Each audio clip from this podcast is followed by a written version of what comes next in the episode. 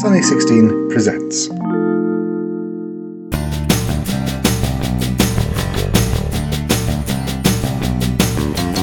Welcome, everyone, to episode 18 of I Dream of Cameras, the podcast about cameras and camera collecting, brought to you by the gang at Sunny 16 Podcast. My name is Jeff Greenstein. My name is Gabe Sachs, and 18 is a very, very lucky number. In Hebrew, And I was born on the 18th of October. Just saying. there you go. There you go. So, guys, get those cards and letters ready. I mean, you have about six weeks to pick out a gift for Gabe. What do you want for your birthday? Oh, you know me. Anything to do with film. There you go. By the way, this is just a thing. I think we might have talked about this in our Christmas episode. Yes. If you have a friend who is a photographer and you're trying to figure out what to get them for their birthday, the answer is always film. Yes. Yes. Like, why wouldn't you just get them a brick of film? and Like, there's it's so, many easy. different kinds now. If you want to make it artsy, there's all these different packaging and all kinds of cool stuff out there. Yeah, so it's absurd that you guys say you can't figure out what to buy for us. Okay, so this is going to be an interesting episode, a lightning round episode. Oh, yeah. We have a lot to cover, and we're going to cover it fast. This is very exciting. I have a list of 24 topics, and we're going to try and get through them in 60 minutes. Here we go. Topic one Gabe Sachs. Yes. This week in acquisitions, have you acquired any new gear? Acquisitions and repairs. Yes, I have. I have repaired the Leica Summilux 1.4 that hasn't been fixed in 20 years, and I'm very excited. I used that, and that was really great. And I went to look for a meter for my Nikon F2, and I ended up getting an entire camera and a meter, and it all works. and it was all except it was $110, and I was very very excited about that. So that was fun. And Thirdly, I got an adaptering, a 60 millimeter extension tube for my Hasselblad, and it didn't work. So I had to send it back. there you go. There's my history. Well done. Okay, so we're not going to dig in on any of those things. We're just going to speed along. Why not? I, of course, I don't think I talked about this. Wait. These seven artisans, Oh my 50 gosh. millimeter f 1.1. Have we talked about this on the we, show? We have not. You you ordered it, and uh, Yeah. it's amazing. Let me tell you guys, this is a great piece of gear. I know I'm supposed to be going fast, but I bought this.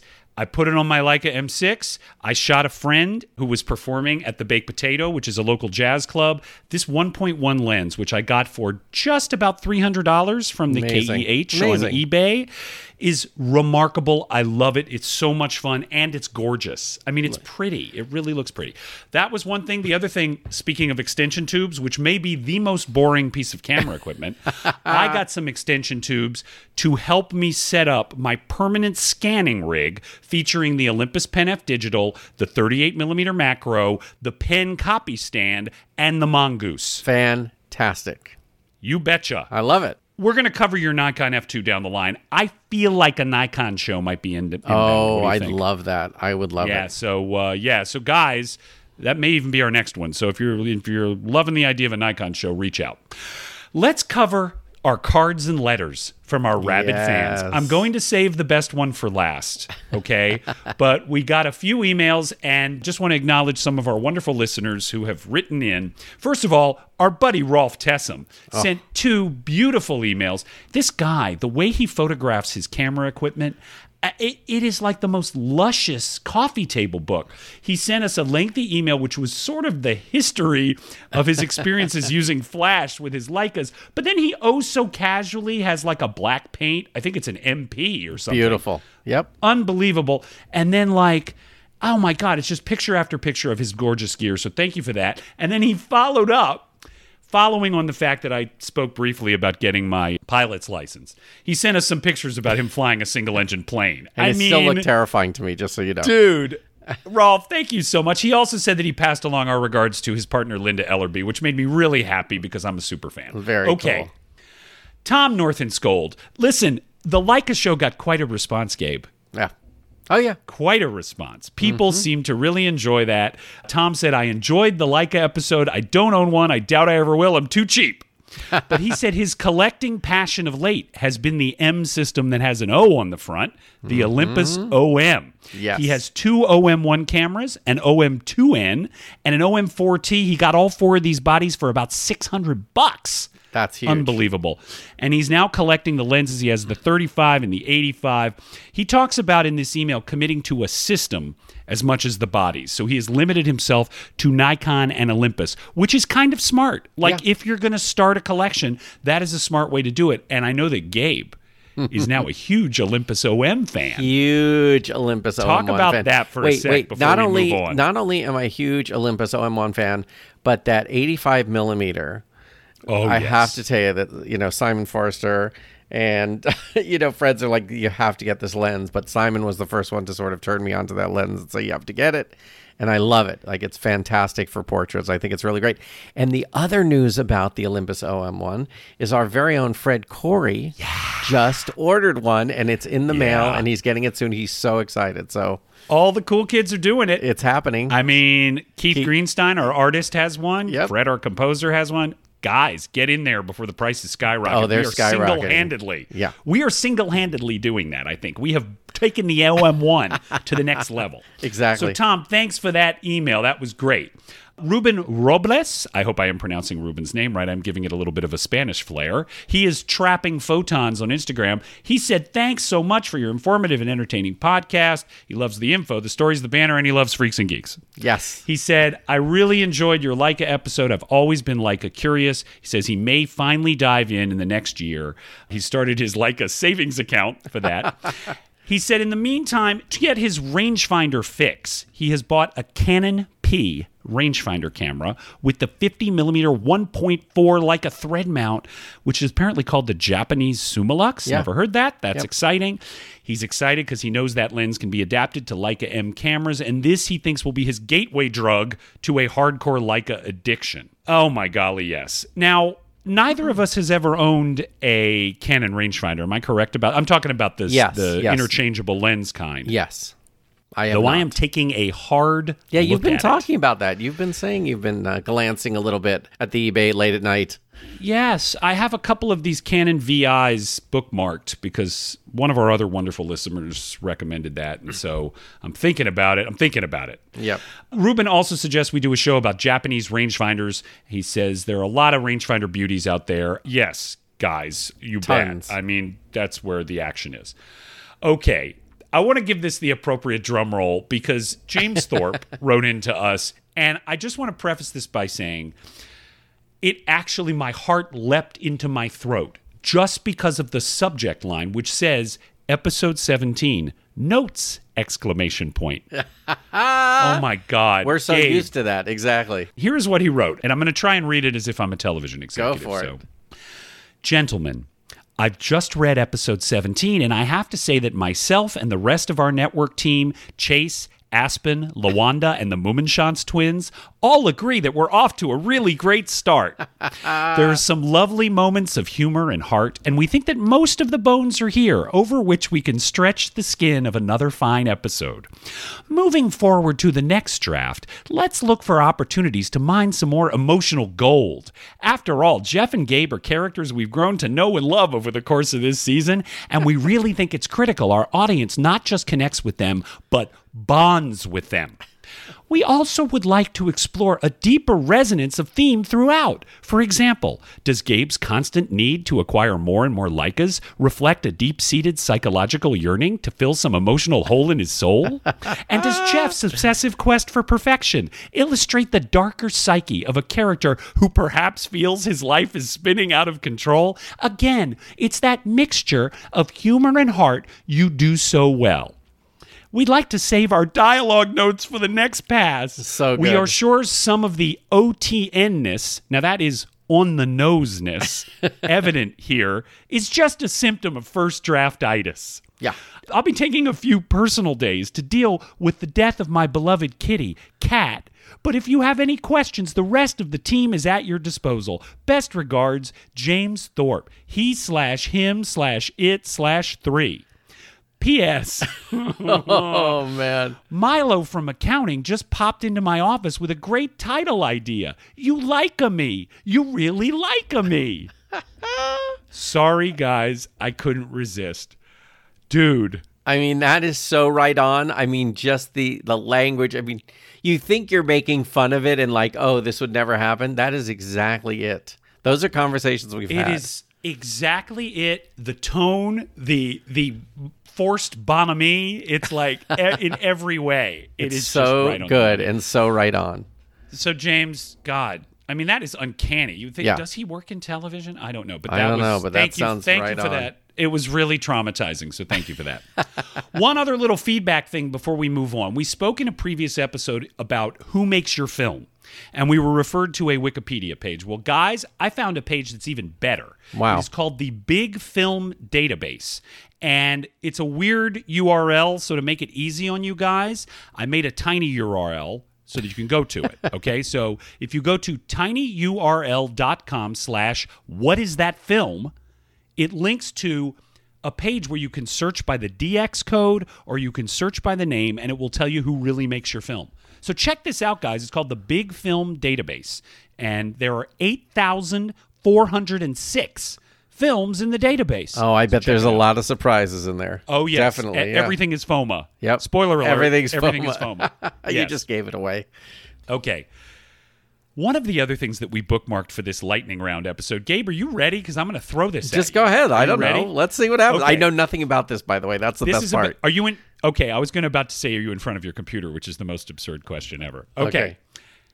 One of the things we talked about, we wanted to give you sort of a microcosm of how we research a camera for possible purchase. And so one of the things we talked about was a little game where I throw a camera at Gabe that he would be interested in acquiring, and he does the research on the fly oh, and Oh, boy. narrates as he does it. Are you ready for this? I'm this? ready. Go ahead. What do we got?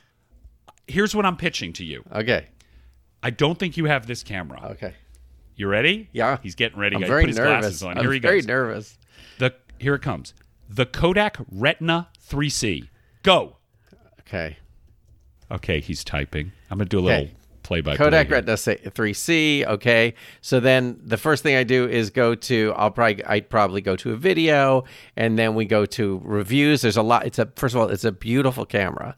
It is really cool. German built, uh, German built, compact folding, 35 millimeter coupled rangefinder from the late 1950s. It has got one of those cool cases with the silver trim.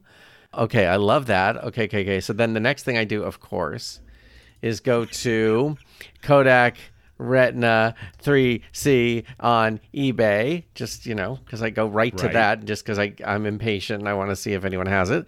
And then they have it. And of course, I go right to the buy it now.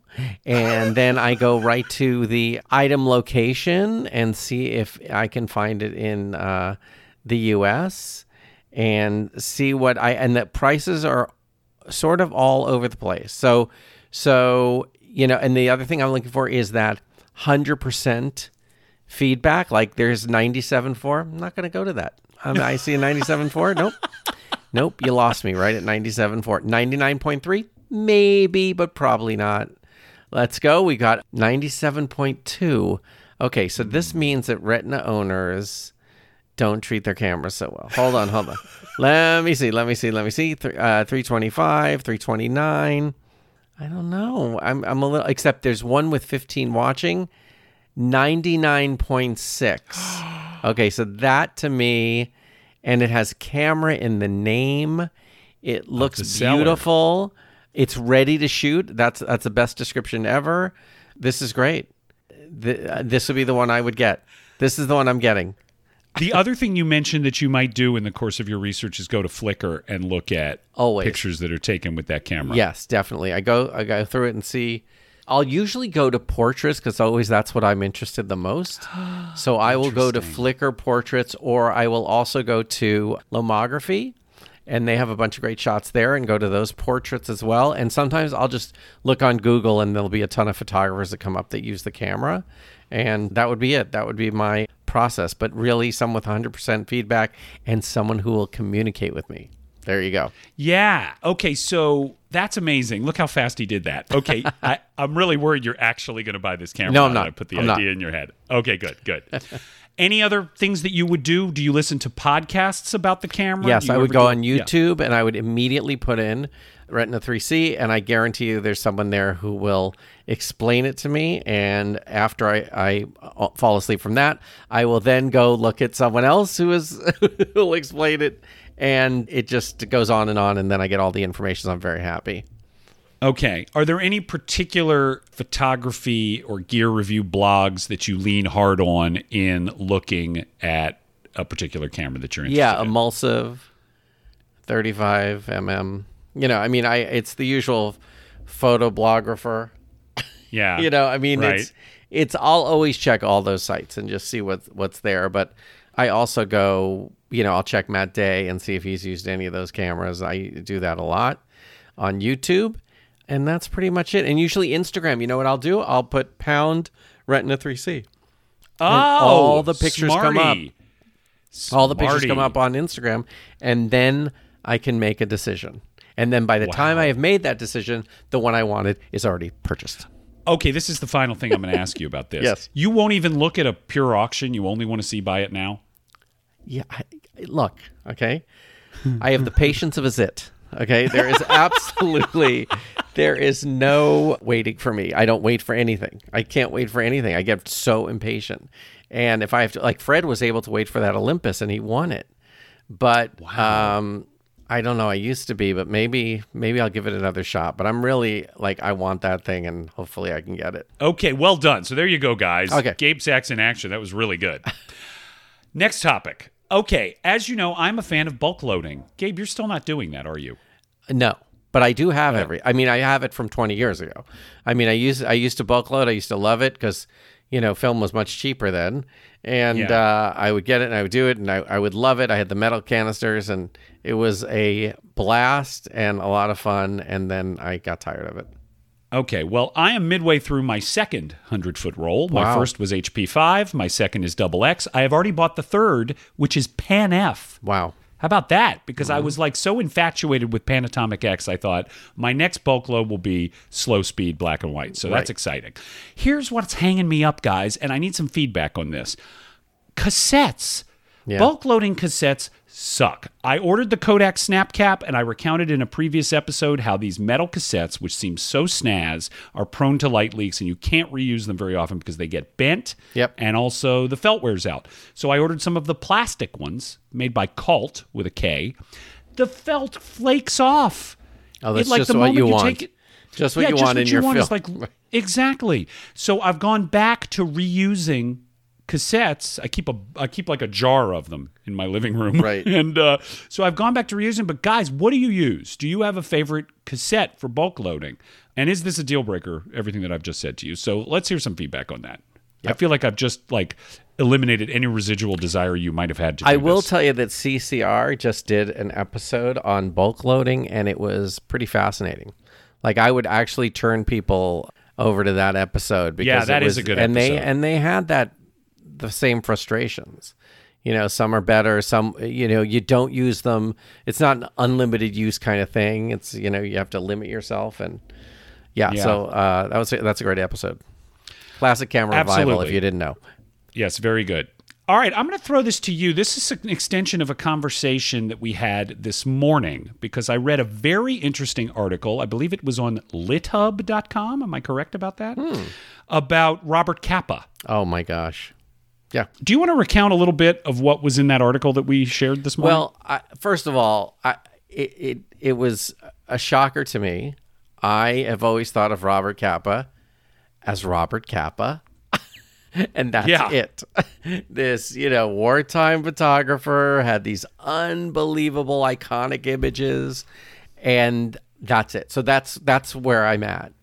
And then you send this article that maybe there really wasn't an official Robert Capa. yeah. That it was a character that this gentleman and his wife invented. Yeah. and she took maybe as many of the photographs as he did. And there was a lot of myth making around Robert Capa. Uh, we know, for example, we know that the falling soldier photograph may not have been a falling soldier, and then it may not even been taken during. It was also in the area. It's like they're not even sure if it was taken in the right right, place. exactly.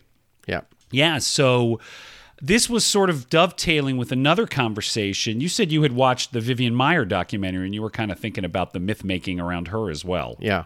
I mean, I look, I'm I'm fascinated with those images. I actually couldn't I, when I watched it again, I just couldn't believe how many rolls of unprocessed film. Yes. Like thousands and thousands of unprocessed 35 and thousands and thousands of unprocessed 120. Yeah. It was unbelievable. But her, you know, some of those shots I just I absolutely love. And it's fascinating that she kept that so secret and she didn't want anyone to really know other than she had a camera with her all the time. She had a camera with her all the time. She was a nanny and she took these kids out and took pictures all the time. And she would stop, and they sort of said in the documentary that she would stop anyone and shoot. And one one of the kids that she was watching got hit by a car. You know, I mean, he was okay, but he got hit by a car, and she just kept taking pictures. yeah. Yeah. I Some mean, interesting pathology there. interesting stuff there. Yeah.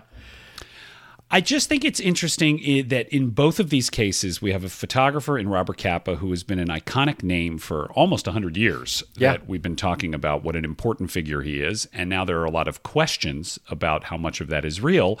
And then weirdly, Vivian Maier, who has become an iconic photographer in the relatively near term, there is a tendency to want to fill in these gaps, Yeah. these shadows, that, and and fill them with intrigue and so forth. And in each case, these artists are somewhat unknowable. And in Vivian Maier's case, as you said, not only was she sort of unknowable, she actively resisted being known. Right. I did get a little pushback on my Vivian Maier remarks in a prior episode, which is totally fine. I like that. Yeah. Um, but I do continue to question the intentionality of this photographer. And the pushback I got was, well, we don't really even know how intentional Cartier Bresson was. To which my response was, well, yeah, we do, because he wrote books about what he did. We don't really know that much about Vivian Maier, and absolutely there are arresting images, and absolutely Capa took arresting images. But to try and marry the imagery that we find so affecting to a narrative about a person, to me, is extremely dangerous, and I'm not even entirely sure that's what photography is for. So here's my question for you. Yes. Where did that money come from? She processed tons and tons of film. She had three Rolleiflex cameras. I believe I may have this wrong, guys. She had a Leica 3 something, maybe a C. And she traveled and she went. I mean, there's something, it wasn't just nanny money in my head. I mean, it's fascinating to me because she really, you know, went all over the world. So I just it, it's that was that was fascinating. But I did like the part where she did want to get her stuff printed. Like Yeah. she was at a point in her life where she wanted to get all her stuff printed. So interesting. But these are confusing stories, and I Yes. think that's that that makes them intriguing and provocative, but we'll never really know. The Robert Capa thing, I just can't. And that the fact, the other thing you didn't mention, I don't think, is that he and his wife, you don't like. She shot some of his pictures yeah. too. She shot like half of them. they think as many as half of those photographs may have been shot by his wife. And Capa was sort of this character that Yeah. they invented and they gave him panache. He wrote a memoir, which I own. I now want to go back and reread this. Slightly out of focus, because it right? is- yeah, slightly out Yeah. of focus, which I stumbled upon a first edition of it. I just want to go back and relook at this and see how much sort of self mythologizing is going on. Listen, this is not a new thing. Helmut Newton did it. Uh, Weegee did it. There's a lot of self mythologizing that goes on with photographers. Okay, moving on.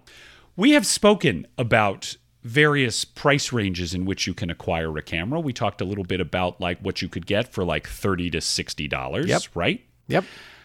you had suggested maybe we look at what the ideal $300 camera is. Like if you want to go get something nice, what would your pick be for like the $300 camera? You're going to spend a little money on a camera and a lens for $300. I would probably search for the f2 and a 50 millimeter 1.4 that would hopefully fall into that 250 to 300 zone. yeah. Doesn't always happen, but that would be very exciting. And of course, I would definitely go for the Olympus OM1, trying to find sure. that with a clear viewfinder. yes. Because anyone who wants filthy, dirty viewfinders can please call me and I will send them to them. And me. Yeah, Same. exactly. And the 50 millimeter 1.4 on that camera as well. I, I those would be my go-to. I would also now weight wise or heavy wise, I would uh, the Minolta uh, X7. I love the pictures I got from that. I really, really The did. XE7? Yes, The I'm sorry, XE7 is XE7. sort of a that's a cousin to the Leicaflex, right? Yes, yes, yes. Those are great. And uh, I think that was a great one. And then, yeah, that's that's my choices off the top of my head. What do you think? I'm interested that you said three SLRs. Are there any rangefinder cameras in the $300 range that you could recommend? No.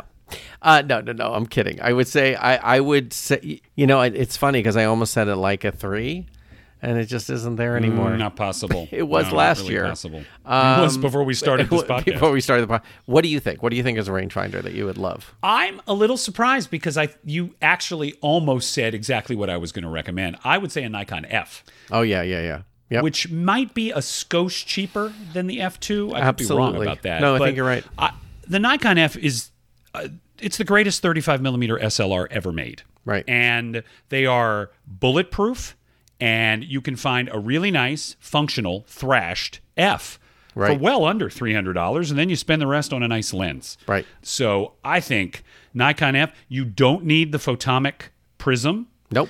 Uh, which to me is not attractive. I would go the Dennis Hopper route and get the plain prism if you can find it, and just Sunny 16 it, guys, or use a handheld meter, or use a photo meter app on your phone or whatever. The- I would just go right there. That to me is like the answer. You know, it's I don't think of the Olympus OM1 as a $300 camera, though I guess it probably is now. So that would be another fantastic choice in the rangefinder realm.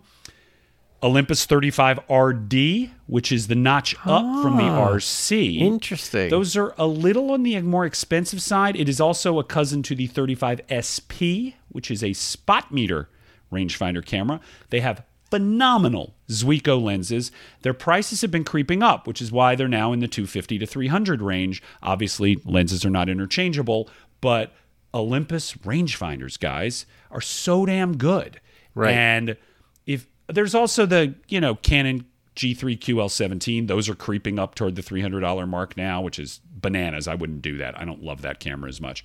But the 35 RD and the 35 SP are phenomenal. Right. So that would be my pick. Are we leaving out anything? I'm trying to think. Is there's anything? There's not a medium format you can get for that much, is there? I don't think so. Unless you go to a really, really, really, really fancy garage sale and they're just getting rid of everything. Yeah. Okay. Here's a this is something that you wrote in the notes for like a topic for a future episode. I'm going to throw this to you because I'm not sure exactly what you want to talk about here. Oh, it is no. patience and willingness to learn something new. Yes, I think this was um, this is talking about getting into large format, and I Oh, okay. think that that's something I need. It's the patience part that I'm not so good at, and uh, when I see friends working these uh, speed graphics and you know the Graflex and all these cameras, I'm very excited about taking portraits with these cameras.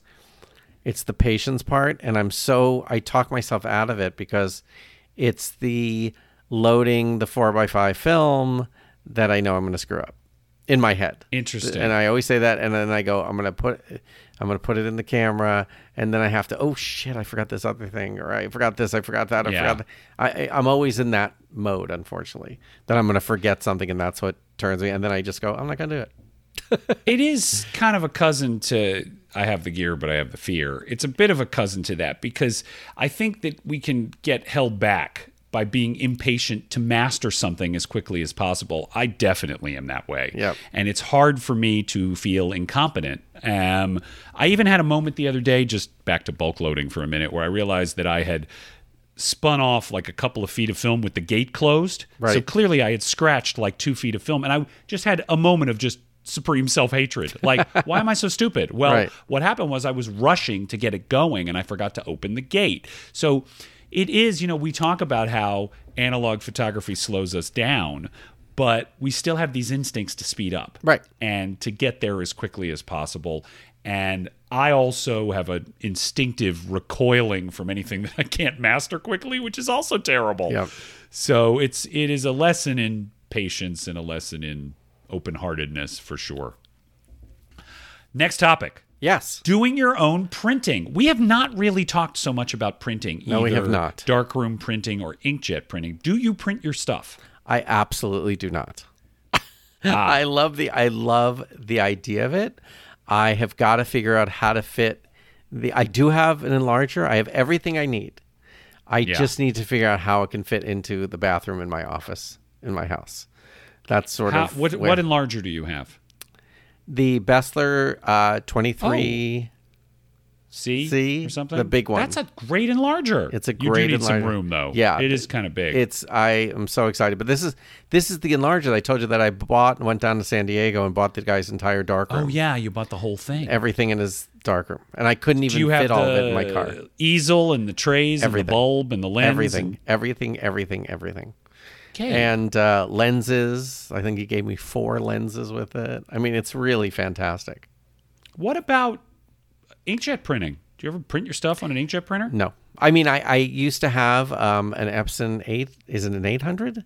Was that one an eight thousand? Could be. Anyway, Yeah. and I just didn't have much luck with it. But I would love that. I would love to get back into that.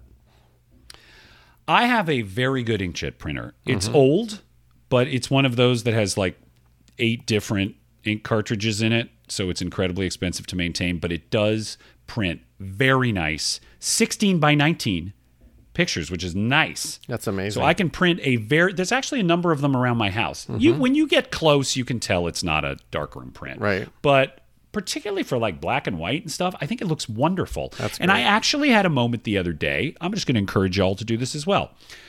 I have my meager Instagram feed where I will occasionally post the occasional photo. There was a photo that I posted of two palm trees that kind of look like they're a couple. I don't know how to explain it, No, but guys, does. go back on my Instagram, you'll see. It got more likes than any photo I have ever posted on Instagram. and I good. thought, that's an interesting sign. Like, let me take another look at this image. And I took a look at it and I thought, that is a very nice image. And I'm going to print it out and put it up in my house. Yep. So I printed it out and I put it up in my house. You can get frames very, very cheaply. You can get them at your local Target. Yep. And you can print to the size, right? When you have an inkjet printer, print to the size you need, put it in a frame. It's so nice to be surrounded by images that you made.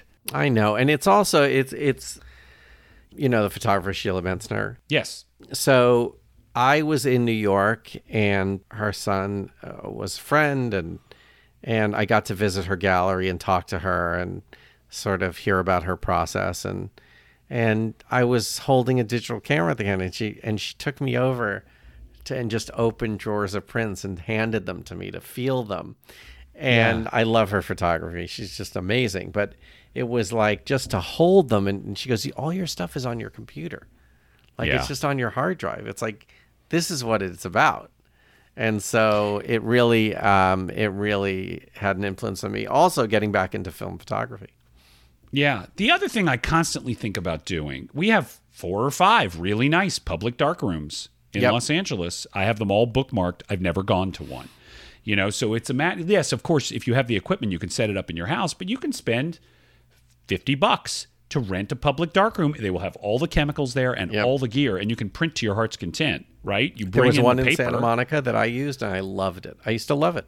All right, we're going to make a pact to do this. Yep. Let's do it. Yep. All right, we're going to do this in a future episode. We're going to, Gabe and I will split up uh, an hour at one of these places and we'll do some printing because I, I haven't done printing since I was like 12 years old. Oh, we have But it's all the all the knowledge is in there. I still remember how to do it.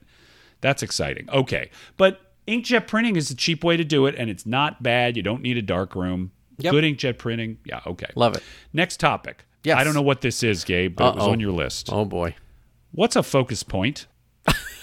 What's on my list? That's so funny. Focus fo- points. Focus points. It's on your list. I, I I swear, Jeff Greenstein, I have no idea what that means. Focus okay, when I saw it, what do you think I was thinking meant? It, it could mean one of two things. It could mean that there is the way in which a digital or autofocus camera appraises a scene and decides where to focus, and the fact that no, like I know what it di- is. No, I just realized. it? Go for I just realized. it's where I focus on portraits. I mean, I'm always about the eyes, and Yeah. and I have been told, you know, some people have said that you know the bridge of the nose, and that's another area to go for. But I've always been a person about the eyeballs, and everything else can fall off in my mind. So Interesting. I think that's that's probably what I was talking about. Is is sort of ways to focus, and then if it's far away and I can't really see the eyes, then I sort of get into a dilemma with like, Yeah. what will get close? What will get Yeah. me closer to that? Yeah. Do you ever I don't do this enough. But do you ever set your lens for like a hyperfocal distance, like Never. between? I don't do this either. Nope, never. I know I should. This is This something that like I such learned a in- Jeff Greenstein thing. It is such a Jeff Greenstein thing because what it basically does, okay, let's talk about what we're saying. Okay, if you stop your camera down to f8, you have sufficient depth of field so the chances are every with reasonable film speed and all that stuff, chances are at a reasonable shutter speed, everything from 3 feet to infinity is going to be in focus. So what smart street photographers do is they set to f8, they set to a reasonable shutter speed and they just shoot away. They don't even focus. They just leave it at that focus point so they know those things that range will be in focus i never do this i have Never. to focus every shot Never, same thing. That's why I'm so freaked out about this Olympus uh, XA4. Like Oh, I yeah, can't we even. I'm like so this. nervous about like, I'm, like how are these going to be in focus? I have to. How am I going to measure the distance? So anyway, right Yeah, yeah we were gabe and i were talking about this this morning we both have xa4s xa4 has become one of my favorite pocket cameras. It's so good. It's got a wide angle macro lens but you do have to set the focus manually and it's scale focus so you don't have any focusing aids. Right. and you're freaking out because you're worried. I have never shot an out of focus shot with this camera because i use 400 speed and up and chances are in daylight it's going to stop down to 5.6 8 11 and everything's going to be in focus. It's a wide angle lens. There you go. i got depth of field galore. All right next topic Yes. people inventing cameras 3d printed cameras will these cameras be collectible do they interest you thoughts Some of them do. I mean, the medium format versions really interest me. I'm, I'm sort of fascinated with them. I know that Trev Lee has a, I believe, a 3D printed camera, and the pictures are amazing from it. yeah I'm really interested in them. I haven't held one in person, but I'm fascinated with people who want to sort of bring those cameras to light. I think the next step is once they have all the mechanics of it, is sort of making them, you know, fancy pants.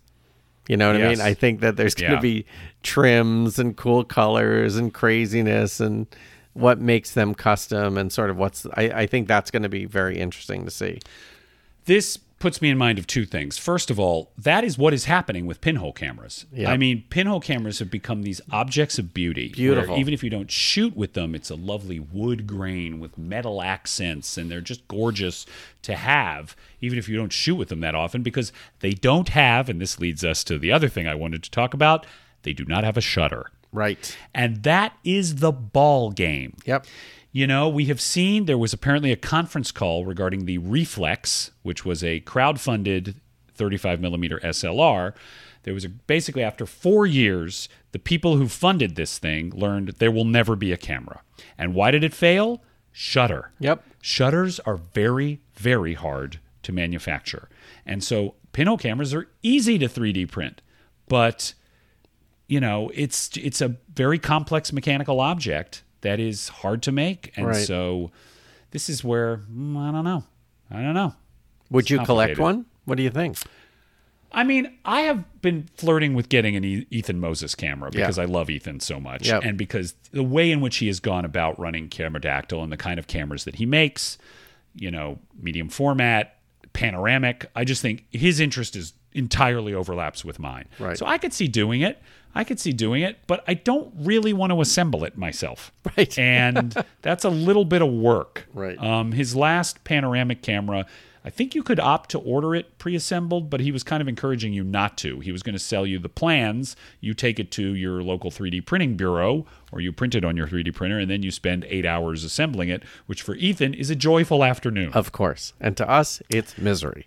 Yeah, so, but it intrigues me. I think they're cool. Uh, Like I said, particularly panorama. That Right. like things where you're building a camera that fills a niche that other cameras you can buy don't necessarily. Right. Okay, what famous photographer used my camera? This is another Gabe pitch. Oh, yeah. Do you think about that? You do think about that much more than I do. I think. I think it's always with the Rolleiflex.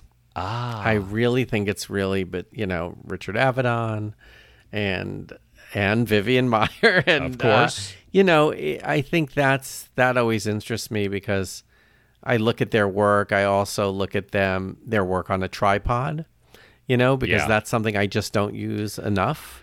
And uh, if I didn't live in California, I would be using it all the time. But for some reason out here, when you use a tripod at a park or somewhere, they come up to you and say that's a professional shoot, and Yes. you can't use a tripod. So, not sure what the difference is, but anyway. So yes, I do. I do think of it in in that regard, or you know, I think with the Hasselblad, I'll think of Anton Corbijn, who I love his work so much. His rock and roll photography is incredible. And his slightly out of focus coolness is something Yes. I aspire to figure out. Yeah. And that stuff is is that stuff. I always I always think about those people. Or and also, you know, Mark Seliger, who turned me on to the Pentax six x seven and seeing his work. I mean, if you haven't seen uh, in my stairwell, it's just spectacular. That's one of those books you have to see. And yeah, I, I always think about those types of people. Yep. It's interesting that I, I there are such strong associations between cameras and photographers. It's funny because when I think of a Hasselblad, I think of the cover of Elvis Costello's this year's model album. Right. Right. But yeah, it is strongly associated with, uh, and also David Hemmings in Blow Up. He shoots all of his studio stuff with a Hasselblad on a tripod. But when I think of like the Nikon F, I think of David Hemmings in Blow Up, Dennis Hopper, both in his own photography and in Apocalypse Now. When I think of the Polaroid Big Shot, I think of Andy Warhol. Yep. Right? You said like the Rolleiflex TLR for sure. That has strong associations. Diane Arbus and the Mamiya C330 Oh, 100%. it's just interesting these and of course Cartier Bresson with like a screw mount Leica, Right. right? Definitely. It's like one of the strongest associations there is. It's kind of fascinating. Eugene Smith and the Olympus Pen F, Yep. right? Yep. So I guess I do think about that stuff just a little bit. It's sexy. There are a couple of good books. There's a book I have called Photographers Photographed, which is really neat. And there's also, by the way, an Instagram feed called Photographers Photographed. Now it's with their follow. cameras. Is it with their cameras? Sometimes. See, Sometimes. I'm, I'm The- totally into like I want that book with the photographers show you that book. and their cameras. I'm excited. It's yeah. so cool. And I will tell you, on the rare, rare, rare occasion where a photographer has an Alpa, oh my God, I find it mind blowingly exciting. That's Who- also like, Who was that photographer? actually, it was a photographer who. I can't. This came up when I was doing an exhaustive search on the internet one night for everything I could find out about the Right. Alpa. One of the photographers who photographed the Kennedy assassination. Oh wow, wow. Yeah. It was an Alpa 7, really unwieldy, slow handling camera. Um, but he talks about it in, I guess, a memoir he wrote about his experience Oh, as that's a interesting. in the Yep. 60s. Yeah. But uh, I love the Tokyo camera style. I have that book and I follow that Instagram. I love seeing the cameras that turn up on the streets of Tokyo. Oh, definitely. Related to this, sexy shutter sounds. Yes. Gabe, Yes. what is the sexiest shutter sound from a camera? Okay, so this is this is what I think. I think it really comes down to what we associate with a camera for a shoot in the 70s. So that would be the Oh, okay. Nikon motor drive. That Nikon motor Well, drive. yeah. That's pretty fascinating. To me, that feels it's it's so great. I mean, okay, the Leica's quiet. I think I think there's something cool about the Contax RX, I believe. I may have it oh. wrong or the Oh. Is that N- the one with the the It's kind of- electronic.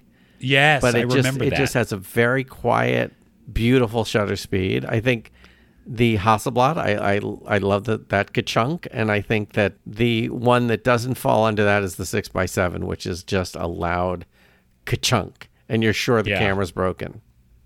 Which Yeah. of course mine is, and it's at the repair shop. But other than that, other than that, don't worry about it. All right. Well, here are the three that come to mind. For Yes. me. It will not surprise you that one is the Alpa. Of okay? course, of course. And you have fired that thing, Yes, right? So you know cool. it Yep. is like firing a shotgun. Definitely. It is not subtle at all. Nope. But when you take a picture with that, you feel like you are You've done something. piercing a sheet of metal. Yes, like you've done something. Yep, you, you've you've Yes. arrived at the picture. Yes. the Leica M3 is so delicious Yep. and subtle and quiet. But to me, there is one shutter sound that towers above all the others, and you have not mentioned it.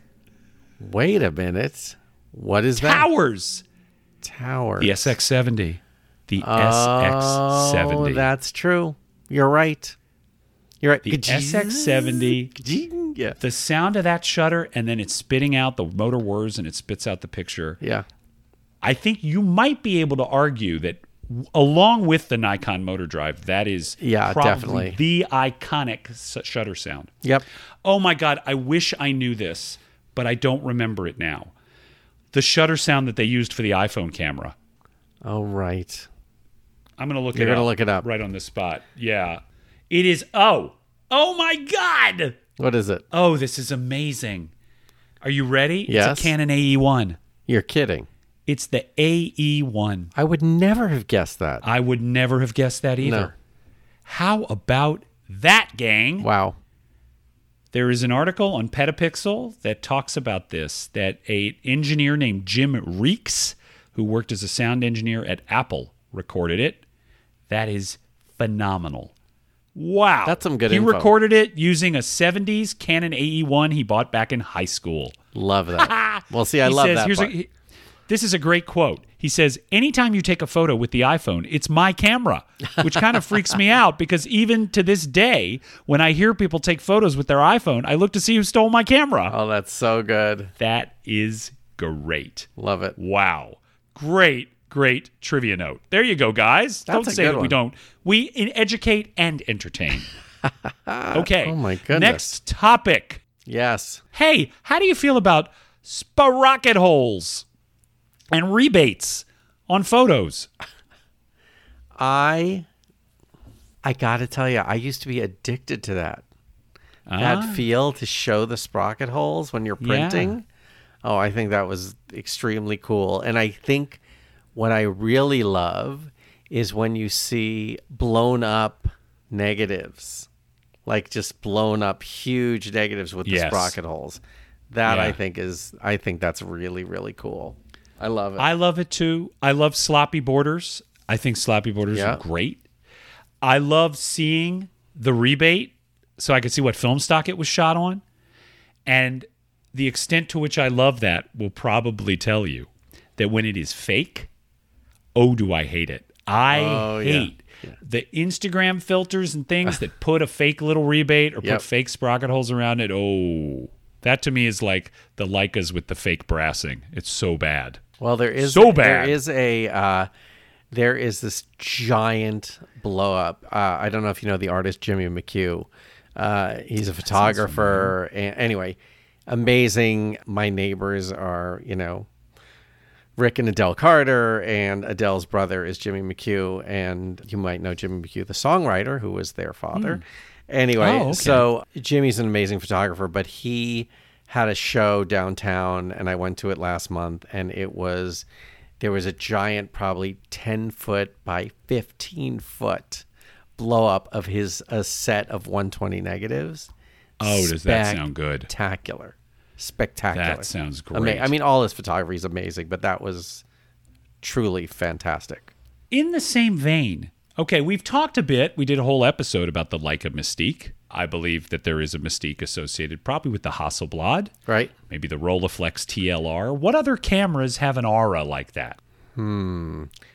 I would say, I think the aura comes from the photographers. I mean, in my head, it's like the dream. Like to me, the three, any three series Leica, you know what I mean? Yeah, It just sure. like you think about all those old photographers and like they were getting those pictures out of those cameras. In your head, you're going, how did you squint to it? You squint to focus it, and you somehow got the greatest picture ever. Yeah. Like that stuff amazes me. I think the Speed Graphic, Definitely. those old press cameras. How did Weegee do it? That's what I want to know. yeah, for sure. Yeah. I think the SX70, the original SX70, Yep. has a certain vibe to it. I think anything with one of those flashbulb guns is my favorite. Oh, sure. Yeah. Yeah. And I guess, you know, large format cameras that are made of wood, you know, those beautiful objects. 100%. Yep. And I've never shot with those, but it must be quite a thing. Yeah. Like when you're doing that, that, that it really feels like the sitter has to stay really very still, you know, like there's a lot of You put the drape over your head. Yeah, the whole yeah, thing. drape over your head. There's a whole ritual associated with Yeah. it. I think adds to the mystique. Right. Are there any cheapo ca- The Lomo probably. The Lomo LCA Right. has Yeah. developed a bit of an aura and a mystique to it. Yep. Digital cameras are incapable of having that. Would you disagree? I'm sure there's one. No. I don't think The X Pan probably. Maybe. Oh wait, wait, wait, wait, wait, wait. The um, Widelux definitely has an aura. Yeah, the Widelux for Yeah, sure. yeah, for sure. You know, this reminds me when I sold off the bulk of my CD collection, and I had Right. those that few weeks of PTSD after I did it. But then I realized there's nothing that attaches you to a compact disc unless it's like signed by the band or something. There's Right. nothing that that attaches you, and I think digital in general. There's always this sort of sheet of ice between you and the experience, which is so odd. No, I, I get it. Okay, pricey new cameras and films was a Gabe idea. What are your This thoughts just makes me angry. Ah! So, I mean, look, especially now you, of course, you've you know, you've exposed Oz by saying that um, by by saying that uh, that they're all FOMA. Um, you know, I mean, FOMA section. It's like it's like okay, well then why is it fifteen ninety nine a roll? I I mean, there's I so many know. films that are fifteen ninety nine a roll, and if I want to get into photography, you know what I wouldn't be buying? Fifteen to sixteen dollar film. It's too much money, no way. and it's just No it's way. crazy. So it that frustrates me. What's the most you've ever spent on a single roll of 35 millimeter film, or 120? I honestly think it was maybe nine dollars. That's it. Yeah, I spent a little more on the last few rolls of Kodak Aerochrome. Got it. which Dean Bennici was selling on eBay and the FPP was selling as infrachrome for a while because that is a film that will never come back. There will Right. never be a 35 millimeter color infrared stock. And so I spent, I think like, it was like 25 bucks a roll. But that is a really special stock. Right. That's never coming back. Right. I spent 50 bucks on a pack of Polaroid chocolate. I did that a few times. Again, never coming back. There will Right. never be anything like it. Right. Pack film is dead. Infrared film, infrared color film is pretty dead. Yep. So I would do that. But yeah, 1899, 60 on a new roll. What? Come on. Too much. And you'll be scared to use it. Yeah. You know, there is this uh, in the wine world, there's this thing called open that bottle night yes. where you're supposed to like open the bottle of wine that you've been saving that you got as a gift or it's too valuable and you're supposed to have a party and have friends over. There should be open that film night yes for the roll of film that's been that you've been hanging on to because it's too valuable to use. We should absolutely do that. Let's definitely do that. And also our oldest roll of film. We should oh, shoot Oh, yeah. our oldest roll of film. I have Yeah. tons of it. yeah. I have an expired roll of color in my uh, Rolleiflex right now. I'm very excited. Oh, excited excellent. because you know I don't do that very much. That's right. I don't do it very much. That's right. But I'm excited about that. Hey, look where we are. We have we're almost out of the hour. No, come on. Can you believe that? What? There's more stuff on the list, guys. Uh, I can't believe it. I think we got through something like 25 topics in 60 minutes. We did pretty well. That's amazing. Pretty well. That's amazing. One final thing we want to say before we depart for the day. One of the titans of the film community and the podcasting community, Mike Gutterman, lost his dad. And we just want to send love to Mike. He is such an incredible guy. And he lost his dad to cancer. And he said that one of the things that was gratifying was how much photography he had. It was something that he shared with his father, and he had lots of pictures. And it was just a reminder of how beautiful and valuable photography is in the world. And so we just want to send love to Mike. He's an incredible guy. He's and been the so supportive community. I mean, we're so lucky to have him and he's sort of so encouraging and you know, has helped us and it's it's just amazing. Yeah, this is a guy who's just lifted people up. He is nothing but supportive and kind. And so, Mike, we love you. So, so healing thoughts your way. Absolutely. You know, I've lost my dad, and there was nothing anybody could say that would help. It just takes time, and it is wonderful to know how many people love you at times like this because we don't always reach out to people and tell them. So, Mike, we we're crazy about that. We're you. sending you love. Speaking of love, we also want to send love to Ms. Rachel Brewster Wright Oh boy. the birth of her daughter. Amazing. My heart leapt with joy when I saw that first baby picture of Constance Mallory Brewster Wright. So, Adorable. uh, I I actually posted on Rachel's Facebook. I said, "Finally, something to photograph." um, the picture, the first black and white of yawning Constance, was so incredibly So adorable, cute. and and again a reminder of what photography's for. I always give 35 millimeter cameras as a gift to new parents. but uh, Constance is well set Yep. with parents who love photography. So all the love to Rachel. My guess is she's going to be taking a little hiatus from Sunny 16, but we're going to be thinking of her and keeping up with her. So Love that. we love you, Rachel. And Constance, welcome to the world. So exciting. Anything else, Mr. Yes, Sachs? I will say this. This is like one of those ridiculous teasers, but we must say is we are going to have a camera giveaway in the near future. Yes. We are going to be giving away two 35 millimeter film cameras. Ah, Unbelievable. And there is a lot more to the story, but I'll leave it at that for now. We will probably announce our next episode the cameras and who we may be in cahoots with. what? Oh, yes. If only we had a music sting creeping in at this point, which may already be happening. That's right. I'm very excited about that. It is cameras from the collection of Mr. Gabe Sachs, oh, personally Oh, yes. curated by the man himself. As always, you can contact us through our respective Instagrams. I am S. Jeff Greenstein. That is Gabe Sachs.